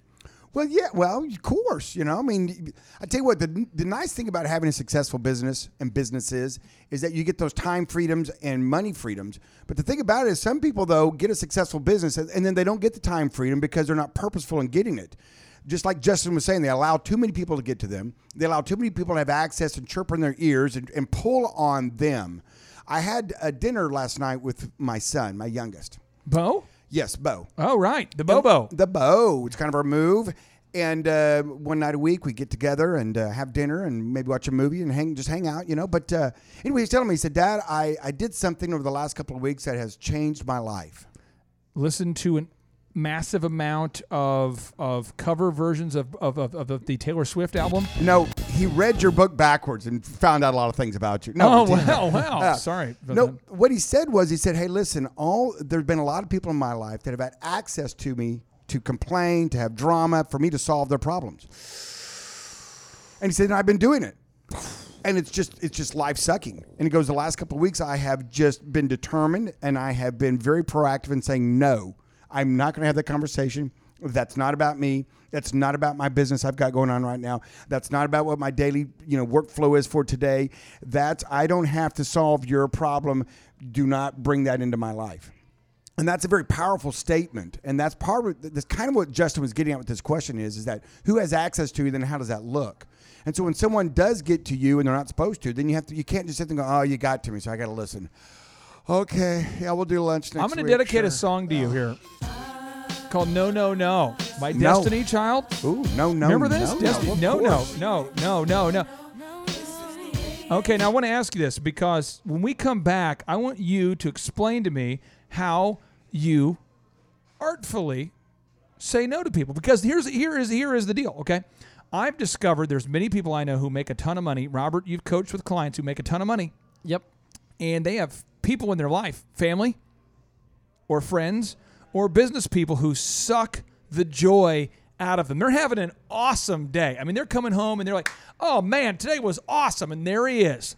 Uncle Billy, just complaining about life, griping about the world. They're doing great, they've got negative Nancy in the office. They've got crazy Carl in the office, just complaining. How do you artfully cut somebody out like a Cutco knife? How do you do it? Because art, artfully, man. I, I mean, you we, we could all unskillfully do this, but I want to know the specifics, the moves. How do you do it? How do you tell people no? How do you cut people out, Zeke? Well, over the years, I've developed several different techniques, and some of them are more successful than others. But I've I've I've ended on one that is just so beautiful and so wonderful, and I just I just I love it.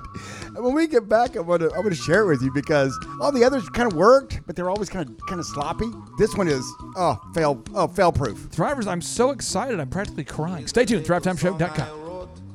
Might want to sing it note for note, don't worry. My name is Sean Lohman, and I'm from here in Tulsa, actually, Owasso. I own a residential redevelopment company, so I buy properties and then I fix them up and then I sell them for a profit. Well, Thrive is very non industry specific. So when we come here, there's business owners from all different aspects of business. You know, they're doing all different industries, and he's teaching us how to look at it from that angle because he's he owns nine businesses. Clay Clark owns nine businesses, so he's he knows what's in common with all of them. So he's teaching these big principles, things like just the backbone of how a sales conversation should look, or specifically what your your marketing campaign needs to look like in order to make it be sustainable. Um, those are some of the biggest things that I'm going to take away and implement immediately. It's, a, it's an intimate environment. You know, there's less than less than 30 people here, business owners, so you get a chance to ask questions, and it's just really informative and um, inspiring. Oh, this place is cool. There's a lot going on in here. There's a lot to look at. Um, there's a lot of uh, inspiring and motivational things on the walls, and lots of accomplishments, and just uh, a very cool yet productive atmosphere. I'm coming in here yesterday, and you know, we're there's a sales team in here. It was Friday, so you know they're they're ringing appointment bells and hitting gongs when they're making sales, and it's just a really um, motivating environment to be in to see you know how this how this business is done basically. Clay's presentation style is really great. This is kind of a no BS, very direct sort of style, but he'll also get you know non-specific with with what he's teaching, and then he'll get very specific, and he'll use stories throughout the process to really help it connect to you and, and make it implementable consistently he is he's offered an opportunity to ask questions at the end of each workshop. And so that's really where you know the learning takes place is asking those questions and, and getting those direct answers so that we can you know take those action items away from that. Uh, i don't see enough questions being asked and sometimes that's just natural. Um, but if people are missing out on the opportunity to ask questions they're missing out on the opportunity to learn. And so if there's anything that's going to stop you from learning and growing it's you If you're here, you're going to learn and grow as long as you're motivated to do that. And these other seminars that I, I went to six actually in the last year. So, uh, of these six, uh, at, at every single opportunity, you know, at the end, always, there's always a back of the room thing. Hey, you can spend a little money here and get this or that or this. And although those things are helpful, that's not always necessarily the best feeling we want to get. So he wants us all to know, and he's very clear about the fact that he's not trying to upsell us anything. His motivations are different. He's not trying to sell us. He's trying to help us. He's trying to mentor us, and he's very open about it. So I'd say it's it's awesome. That aspect of it's awesome. We need more people who are motivated in this world. We need more people who are willing to become entrepreneurs, who are willing to create jobs. We need more of that. There's not enough of it. So that's the, to me the message. That's the the goal is mentor a million people is this company's idea. And it's a beautiful idea and I'm behind it 100%. So I want to contribute in any way I can as I move forward. This is just awesome.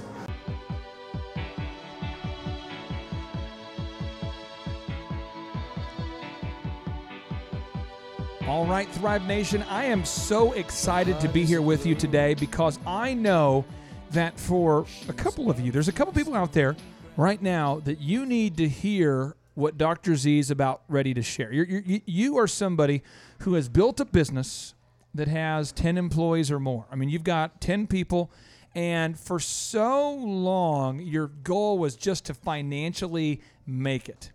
And now you're making it and now you're kind of the team. You just want everyone to row in the same direction. But the moment you start to get any momentum at all, you have a left, front left rower who stops rowing. And so your boat starts to go in a circle. You're kind of tilting a little bit to the left, you're turning to the left. And then the person on the right says, Well, why isn't Billy rowing? And Billy says, I'll row and I want to row, Susan. And now you're really going to the left. And so Susan's paddling faster. Billy's not paddling at all. Then Carl says, Well, if Susan and Billy aren't paddling, and then all of a sudden you're in a circle. You're going around and around in a circle. And it's the first time we've ever had water in the Arkansas River consistently. And you're like, This isn't how the float trip was supposed to go. We, we reason why we bought this float trip together was because we finally hit our financial goals and now I'm not happy. And now you're going, gosh, if I'm ever going to achieve financial success, I guess I'm just going to have to be mad all the time because I can't even take my team on a float trip down the beautifully smelling Arkansas River. Z, there's somebody out there who is um, struggling with this concept of, of managing people. And so they've listened to the previous segment and they've heard you say you have to have 10 people or less who have access to you. And so they're, they're implementing that part. yep. But now they're going, okay, on this raft trip, I had 10 people on the boat, and three of which I really never want to speak to again. I mean, there are really some negative people. Wow, I wish I would not have gone on that trip.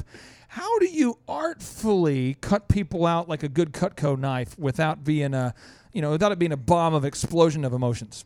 Well, for those of you listening to the podcast from anywhere around the world, and you may not be familiar with uh, the United States of America, we come from a state called Oklahoma and the city of Tulsa, which is a very uh, friendly area of the country. I mean, Absolutely. you go, you go to New York, go to LA, and you're like, why are these people so rude? Why are this, you know, it's just they default. And so here we just always default to being Move your car, I swear. I Why won't you swear. move your car? We're I just go- trying to go to a Patriots game. I'm You've been there for ya. two seconds. Come on, move the car. Move the car.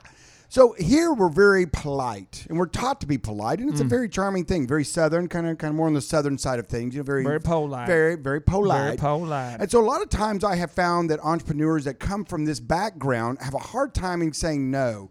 And so what they do is they have all these little games they play, and I used to play them too. Of you know, I'll think about that.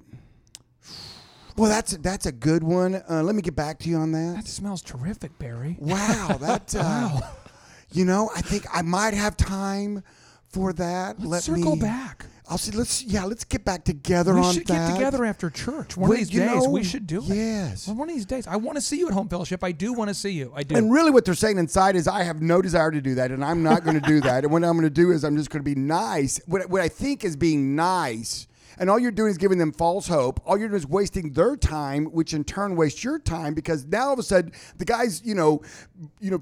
Dialing you every day, going. Oh, you remember you said you wanted to get back on that? I was just checking in on that because you know it's been out three Uh, days and you haven't said anything see, else. I'm so I'm just calling you again. So you know, just let me know. See, okay? I'm over. Here, I'm over here at Home Fellowship, and I noticed that since you're physically not here, I noticed that you were gonna, you, maybe we're gonna be here, and I just wanted to follow up. Just Yeah, just leaving make a sure- are you okay? Because you know we, we talked about getting back together and circling back around on this, and you were going to give some thought. Have you got I any saved thought your yet? seats. I haven't seen Have you. given it Are you gonna be here? well, what happens then? It's just an absolute waste of their time and your time, and then you have that awkwardness of them trying to run you down, email, text, you know, wolfing you. You know, They're wolfing you, them, they're wolfing you, baby. I am, they are on it, and and it's just it's it, what it is. It's really being mean. So you need to be a powerful person, and you need to say, listen, if, if someone when someone now tells me something, hey, do you want to fill in the blank? And if I don't, I look at them and say, no. And they look at me and I smile. That's the key. You smile at them. You go, I have no desire to do that. Thank you for asking, though, but that's not going to happen. Time out, time out, time out, Next. time out, time out. Ooh, baby, I like it. I like it. Yeah, baby, I like it. Oh, here we go. Oh, baby, I like it. Shimmy, shimmy, yam, shimmy, yam, shimmy, yaw. Dr. Z, well, let me hear you one more time. So you're saying if, some, if someone want me to just tee up these scenarios, I'm going to ask you, Justin, you ask him anything. Robert will ask you anything. These are things that people have asked me in the last seven days. We're going to Okay, go around the horn. It's called All right. hot potato. Here we go. yeah. Hot potato. Here we go. Um, I wanted to get together after church. I want I want to get together with you. I would love to get together. I'd love to get together with you. When can we do that? well, okay, here again. Uh, who are you in my life? I mean, I like, am you're somebody like who's one of brothers- definitely on the no list. Who's definitely like a former person you had to fire for various ethical grievances. This happened to me at a house of worship. Someone who I have fired. I literally go into the men's restroom, and this person who I fired, Justin, you ran into a guy who I fired who couldn't understand why I won't return his calls, and he filed against un- he filed against the, the state of Oklahoma. Mm-hmm. He filed unemployment against me for racial discrimination. And it, I didn't racially discriminate, and the case got dismissed, but he claimed I did. And he runs into Justin. He's like, I don't know why you won't return my calls. yeah, exa- exactly. Well, when that person asks if they can get together, you look at them and say, "No, I have no desire to do that, and that's not going to happen. Have a nice day." You Good just say that you." way. Yeah, you Oh, smile. so good. You smile, and you're not you're not upset. You're not you know you're not trying to whatever. You're not trying to hurt their feelings, but you're being you're being a powerful person in the sense that you're telling them that you're not gonna, that you have, you don't want to do it, and you're not going to do it. You are in control of your day. You're in control of who you hang out with. You're you're in control of that. And so, as much as you can be, that's why we work so hard as entrepreneurs. That's why we're out there business coaching you so that you can then all of a sudden go, I've got my day, I've got my time freedom. And shame on you if you give that up and let other people, you know, pirate it. Let other people, you know, take control of it. Let other people dictate what you do for the day. And especially it's something you want to do, that's the worst thing in the world. If you're sitting there in a meeting or you're sitting there doing something, you're going, I don't want to do this. I don't want to do this. I don't. Why am I doing? Why did I say yes? I yes? don't want to be here. I don't I want don't to. want I to don't want- I don't want I to do be not want to here. be. I had, a, I, had a, had a friend of mine who uh, doesn't have much means, and so in order to get a weekend trip to a uh, vacation destination, he had to give them an hour and a half of his time to be sold a condo. Yeah, timeshare. Timeshare. Yeah, that's It's a hot. that's- It's a hot move. that's the move. He doesn't have he doesn't have that financial freedom, so now all of a sudden he has to give up some of his time. I've been there. That was a beautiful time in my life. and so I told him, I said, "What are you going to be your moves to get out of it?" He's like, "I don't know. I'm, I'm pretty good projectile vomiting." I said, "Okay, that's check. That's that that could that could be a move." I said, "What what you know what else?" He goes, "Well, I thought about just feigning that I don't know English very well." I go, "Well, that that's." Pretty good too, but they might have, you know, whatever language you go to might be even more awkward if they give you the whole presentation in Spanish or something, you know. I had a, a person who's a better person than me who found out that about uh, 15 years ago, I really, really did some crazy moves to get out of jury duty. And he's educated me. It's my civic duty, and I need. And Oh, I, yeah. and I agree. I need to get my life together. And, and so Yeah. now, hence, henceforth, I've been fine. But I used to have some some passive aggressive moves to get out of that move. And so, Justin, I want to ask you though, all jury duty aside, I mean, if you, what's something that someone's asked you this week or maybe the last month where you maybe a scenario you could tee it up for Z of how he- how he would respond to that kind of request? Uh, some of some of the requests I've had. Yeah, from- th- well, maybe how Z would handle it. Um, yeah, yeah. So I think that's great. That's great advice. Um, because so one of my things with my employees is I, I want them to enjoy their work. I want them to come to work and enjoy that place, right? Yep. But work isn't always enjoyable, right? So some days we feel um, a little eager to get up more than others. But uh, so my employees, as I walk in, a lot of times it's, hey, you got a second here, you got a minute here. Hey, um, got a minute. Hey, I made this cool drawing. Can we hang this up, this painting, in your shop? That was one of the recent ones. Okay, so we got a drawing. Do you have a minute? These are really good, real examples. ideas, yeah. I've got some ideas. Maybe we want to put this painting up in the office. I've made it myself. Or could we meet? Got a minute? Z, I'm so excited to hear you tactfully teach us the art of saying no. Management, stay tuned. My name is Tyler Schultz with Witness Security from here in Tulsa. Well, I actually started listening to uh, Thrive on the radio, 1170, and uh, then I got my dad into uh, listening to the show. And then it actually turned into Clay gave us a call, and uh, we started actually working with Clay on a weekly basis. He's helped us drastically when it comes to the SEO, getting us hi- a little bit higher in different markets. Um, we then he offered the conference, and just learned a lot when it comes to the sales and um, the employee side of things. It's going to help our business drastically. Oh, very um, intuitive, just uh, pulling you in to break down each part of your business. Uh, the interview process, the employee process. Um, if employees not working out, you let them go. It's a drastic experience. It- You just have to come and check it out. I mean, there's so many things that they can help you with. Clay's a funny guy. Uh, he just wants to get into each and every uh, person's business and help you out.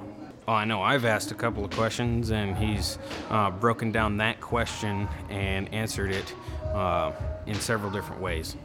There, there are so many different things. The SEO, uh, first and foremost, he will help you get the the more business coming in, and then once that is coming in, then he uh, helps you with the employee process of uh, do I need to hire more people? Do I need what what do I need to put in place? And he gets you there. You hear of all the other different type conferences, and I, I myself have never been to one, but um, the walking on coals and all that stuff that just seems like a bunch of hype that isn't really needed. And I know of several people that have gone to those type conferences, and yet they haven't because there's no action, actionable deals. You really don't have any moving forward steps. It's just hype, and it's not needed. Well, just the cost in it, in of itself versus six thousand dollars for one conference and no actionable steps versus fifteen hundred dollars and there is actionable steps. Uh, you can't beat it.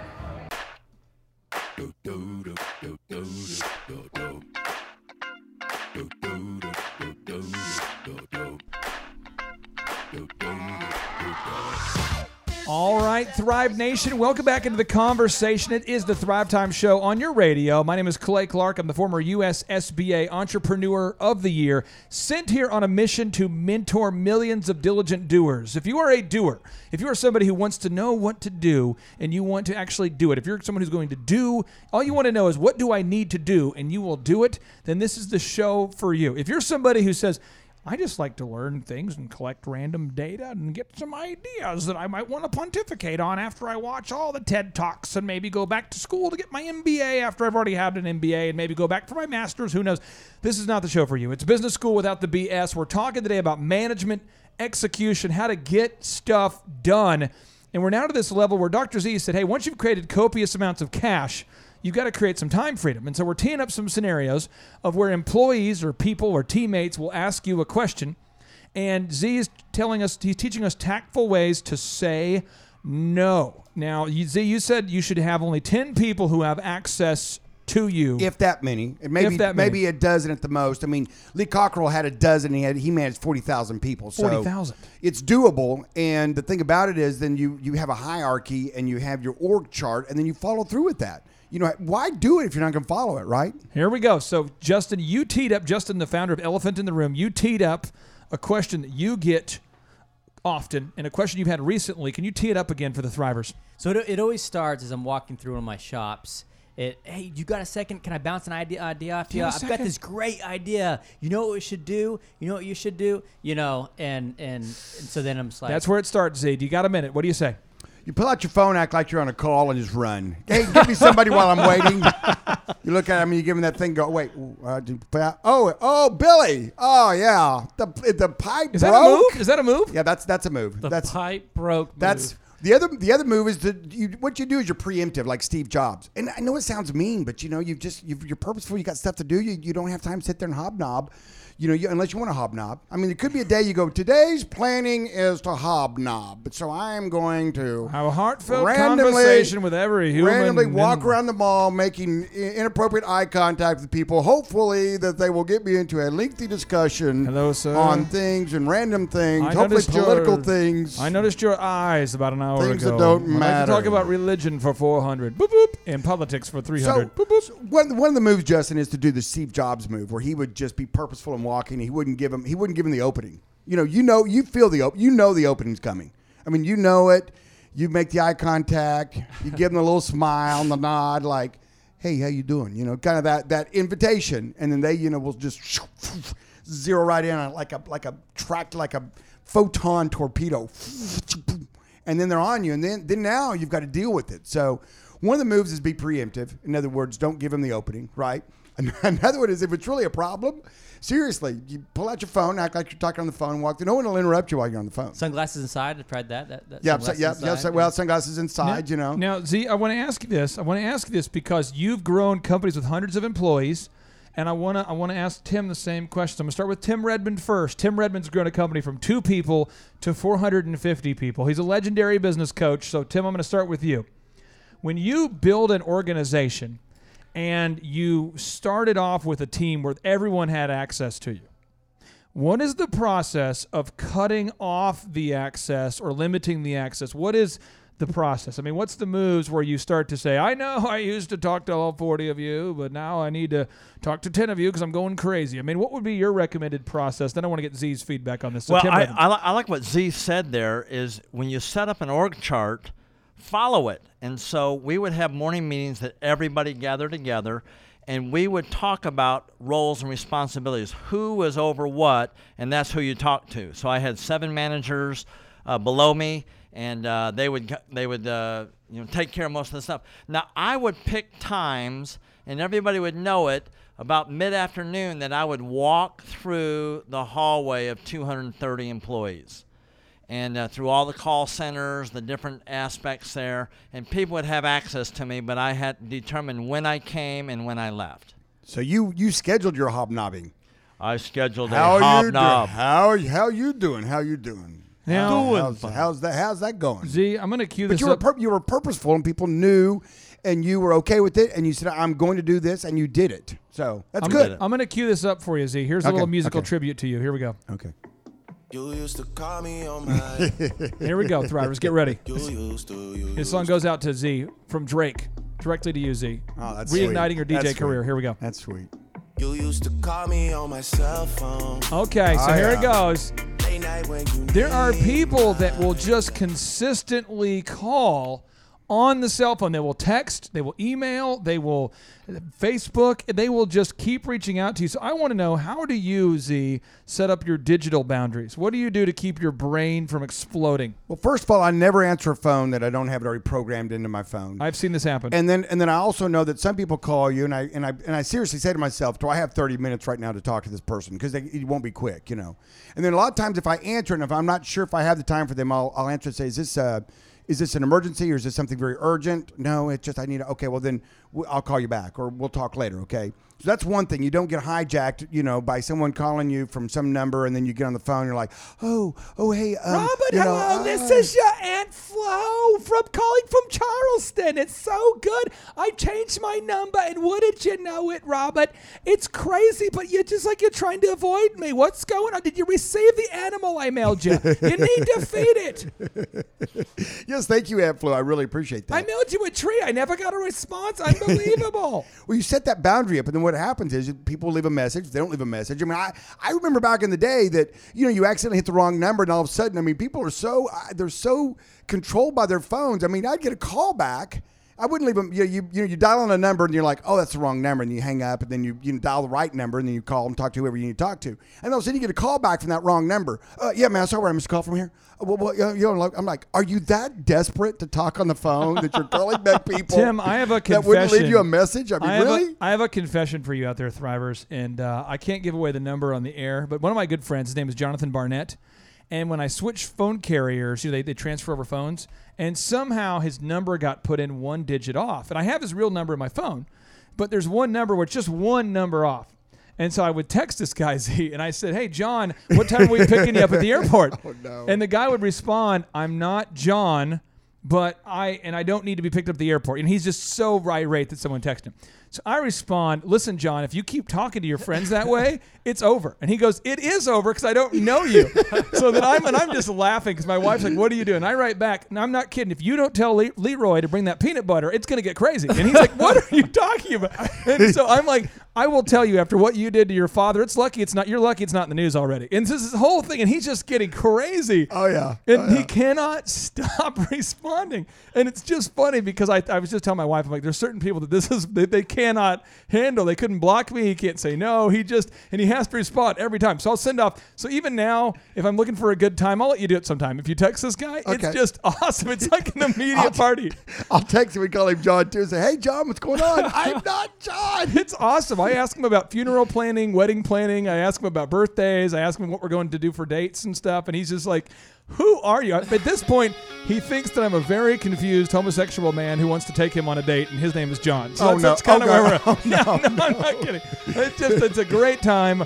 And uh, Thrivers, at some point, if you come to an in-person workshop, I'll give you the information. But we come back we're going to learn even more. We're going to dive down even deeper into effective management. How How is Tim Redmond grown a company from two people to 450 people? There's certain boundaries he's had to set up.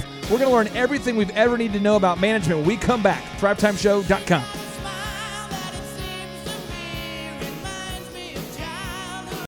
Carter. This is my wife Jensen uh, Watts. We have she has a photography business that we're trying to get um, up and growing. So I, you know, listen to talk radio. I drive a lot for work, um, and you know, got tired of listening to radio all the time, and I can't plug my phone into my truck. It's it's too old. Um, and so, you know, one day the Thrive Show was just in place of the talk show I normally listen to, um, and it was you know definitely more entertaining than most radio shows, um, and so that's you know it took about a week or two before I actually looked more into it. I think it's wonderful. It's it's been great. It's a great environment. Um, I love the feel in here, and I really love how you know entertaining uh, Clay can be as well. Um, Yeah, I am so grateful to be here, and um, I've loved just learning everything. I'm, ta- I'm learning a lot about branding and how to market my business because that's kind of where um, I've had a hard time. Is I can take pictures, I'm good at it, I have my prices and everything, but it's hard to get the clientele. So learning about the marketing has really helped me, and I can't wait to implement it into my own business after this because it's been so great. We're so grateful to be here. I think I can go home and like I have it written out the, the steps that I need to take and, and everything It's very practical. Yeah, a big thing that's that's helped me, um, you know, even without business stuff, is just you know a, a mental attitude aspect they have that I can apply to my current job and current life. I love it. I am laughing a lot of the time and it's so entertaining and I I just love being here. It's awesome. I I really like the smaller class group, um, so it is more of an interaction, even if it isn't, you know, a constant. Raise my hand. Here's the question. Here's the answer. Um, it's just that kind of feel. Just just a smaller. It's great. Yeah. They haven't tried to upsell us anything. It has all just been very knowledgeable and they are just teaching you how to grow your business. So Clay's been very giving with his his time, um, his knowledge, his talents. Um, you know, at work, you know, what, when I was telling people about this, like, I hope you're not joining some get rich scheme. like, you know, even if it is, he's not going to charge me for it. So, yeah, I'd recommend it. Um, I mean, I would even love to come again.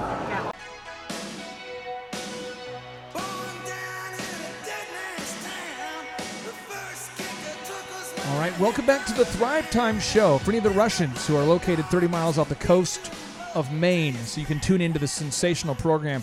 One, I appreciate you guys for tuning in. Uh, two, you need to talk to Mr. Putin, tell him to cal- calm down a little bit. You need to have him put on a shirt next time he ride, rides a bear, Z. It's kind of offensive when the leader of your country is riding a bear without a shirt. That's just something that I find to be offensive. Do- Z, do you see that to be a, a problem as well? No, I don't see that to be offensive at all. Actually, to be very honest with you, You I- like it I when a world leader is shirtless on a bear? I, yes, I think that's an appropriate uh, way to spend an afternoon. He had free time. he obviously has some time freedom there. If he wants to, you know, first of all, ride a, uh, you know, 1100 pound Kodiak grizzly bear. I mean, I think he can, and he wants to do it shirtless. So you're on can. the record as encouraging nudity from dictators. No, now was it nerd, n- nerdity? Was it? It was nudity. It was just he didn't have a shirt on. I'm sorry, On a I- I- hot summer day, and he's riding a bear. I mean, you know, he Listen, can- this isn't a political show, but my job is to stew up scandal and to try to get Tulsa talking by saying offensive statements and then speaking in headlines and generalities. And I almost baited you into an epic battle with Putin. Well, you almost did, but I didn't take the bait. Okay. Did I now? All right. Now, so we're talking today about management and how to scale up your business. How to, because if you can't, once you learn to sell something, oh man, you have won the game of life. Now you got to move on to the next level. Boop, boop, boop. Now you got to manage people. You got to con- you got to convince people to get stuff done. And so John D. Rockefeller, the world's wealthiest man, says this: the ability to deal with people is a is as purchasable a commodity as sugar or coffee, and I will pay more for that ability than any other under the sun. That's John D. Rockefeller. So Tim Redmond, you've grown a company from two people to 450 people. Now you're building a business coaching empire. I want to ask you, my friend, where do people get it wrong? Where do you see small business owners, big business owners? Where do you see them get it wrong with management? I, I've seen this at all levels, Clay. It's such a great question. Here, whether you're owning a business or you're managing uh, 50 people or three people, one of the biggest problems I see is that managers see in every transaction there's a buyer and a seller. And the managers end up buying the story from the people they're supposed to lead. They end up following instead of leading. And so their attitudes or they what what the workers say can be done or not done and how many calls they can make or what production can be done. The managers just buy into that rather than being the in, inspiration and leading them and, and setting new standards for them. They end up they end up following the people that they're looking for a leader. Now, Justin, you see this in the call center, I'm sure, at Elephant in the Room, and you also see it with the haircuts. You know, right now, we realize that the people of Tulsa are thousands of members. They want to have an accurate haircut, and they want to get it done within about a half hour. You know, they want an accurate cut, a quality cut, but they also want to get it done. They don't want to be there for four hours. You know, they want to get it done in about a half hour. And when we first started, we would let stylists, you know, this is five years ago, we let stylists, you know, just kind of choose how long a haircut should take. And now you have a regimented system, and we found that quality and quantity are not enemies. You can be efficient and you can get it done with a high quality. Can I ask you, my friend, um, how have you learned to hold people accountable to set metrics and numbers? What are some tips you might have for the Tulsans out there? Yeah. So, um, like Tim said, when creating a structure as far as um, how long a haircut should take, a shampoo, it's not a discussion of try to make this time. It's this is what you'll do, and then what are we going to do to get you there? You know, and you coach them, encourage them along, but it's not open discussion. So just like um, hitting our, our, our call numbers, our quotas, because it's all if I'm if I'm closing ten percent of my people and I want to um, book 100, uh, 10 people today, I got to make hundred calls. You know, and so it's just hitting those numbers and finding out. A lot of people will set their own personal bar pretty low, you know, and um, it's just encouraging motivating them. And most people have at least 20% growth in them and, and, and more fight and, and to uh, succeed. And if it's a haircut or if it's a call, to hit those numbers. Justin, I've seen Justin push people to perform at their peak. And, and Robert, that's what you do as a business coach. You help business owners perform at their peak. What questions do you have for Z about management? Because again, this is the wizard of management. We have the Zohan inside the box that rocks. You're, you're coaching with real business owners from coast to coast, from New York to the Midwest to the w- left coast. I mean, what are what are some management breakdown questions that you have for Z? So I'm glad uh, that that Justin just brought this issue up of of not creating an open discussion, because something that I consistently happen. So so uh, so you have a business, right? You, you have Okay, a business owner. I've got a business. and the the business owner has an employee. It's a really nice employee. The- Okay. the, he's a good guy. All right. The, the employee's a good guy, uh, but he just consistently can't get stuff done. There, there's metrics that are set for him. And, That and- sounds like a bad boy to me. and, and, and he, he can't make the, the mark, but he's a really nice guy, right? And, and so you don't want to hurt his feelings, but but how do you have that that conversation where you have a nice guy, right? Uh, but but they just can't quite get it done. What what do you actually say to them? Well, if they're if they're one of the people that are directly underneath you, I mean, here's here's the move, and this is the you asked and Tim answered it. The number one mistake you see in management, and my the number one mistake that I have seen over and over and over and over in businesses is, is that guys don't follow their org chart. In other words, I'm having as the owner, I'm having that discussion with someone who has a supervisor. And my favorite move is to actually go up to the manager or the supervisor and say, "Listen, if you I'm not going to hold that person responsible right over there for not doing their job. I'm holding you responsible. And if you can't get it done, you're the one I'm if you can't get this thing fixed, you're the one I'm going to fire because you're directly underneath me. You following me? So you're holding them responsible for fixing or getting rid of that person and you're not having to do that. That's not that's not your job as the owner of the business. Unless of course that person's underneath you, then you need to do it. So my managers know that they have the they have the I've given them certain freedoms for them to hire and fire and that if there's a problem with someone that's down the org chart, the organization chart. So you know you have the owner, and then maybe you have a couple three managers, and then they have supervisors, then you have the people below them, right? So you're following me with what I mean by an org chart. If someone on the on the bottom couple levels that aren't doing their job, I'm not going to lose my mind over that. I'm not going to just go crazy and yell at that person, not yell at them, but try to coach them up and try to, hey, did that? No, no, I'm going to go to their supervisor. I'm going to go to the boss and say, listen, here's what I saw. I don't want to ever see that again. And if I do, I'm going to fire you. So fix it. Now, Tim, how do you how do you do that without feeling bad? I mean, how do you execute? You know, because you've done this in management effectively. Z's done this effectively. For someone who's listening, saying, "But I feel bad." How do you do it without feeling bad, or do you feel bad? Do you just ingest the badness? Well, I I haven't really felt that bad myself. Robert, how about you? Has that been? Uh, No, no, it hasn't. In fact, and, and in fact, uh, the other Robert, uh, we call, Yeah. they call me Z, him Robert, Z, back Z, and forth and Z. Z. So we have two Roberts in the box right now. But in, in, in, in answer to your question, the way the manager would do that is to sit down and give give a firm understanding of do you do you know what you're hired to do here? Do you know what I'm paying you to do? Do you know do you know that? And then and then from there you say, okay, well, why aren't we getting it done? We need to get it done, or I'm going to let you go. And then realize that now you have now you've drawn a line in the sand. And unlike some people in the world, you know, that said, if you do this, I'll do that, and then you just keep drawing the redoing the, the line again. You know, you have to have your managers be firm in that and, and replace them. Ultimately, I don't care how nice a person is. And Tim, you can agree with this or not, but I Yeah. don't care how nice a person is. If they can't do the job Right. you're paying them the money to do, you're the fool for keeping them That's, around. ex- that's exactly right. See, that's that's exactly right. The, the idea here is you can't buy into an emotional response and allow that to control the situation. When you're bringing correction, you keep it focused on the issue and not some emotional thing that's going to sidewind you and pull you into their garbage here. They need a leader, they need firmness. It doesn't mean you have to be mean, but they need firmness and stay on the facts and on the expectations of what you expect of them. And it goes a lot smoother. And you don't feel so bad in the process if you keep focused on that. Now, see, I've got live audio from you following up with one of your managers. Oh, wow. It's intense. Vader, this is an unexpected pleasure. We're honored by your presence. You may dispense with the pleasantries, Commander. I remember that, Z. Back on schedule. I assure you, Lord Vader, my men are working as fast as they can. Perhaps I can find new ways to motivate them. I tell you, this station will be operational as planned. The Emperor does not share your optimistic appraisal of the situation. But he asks the impossible. I need more men.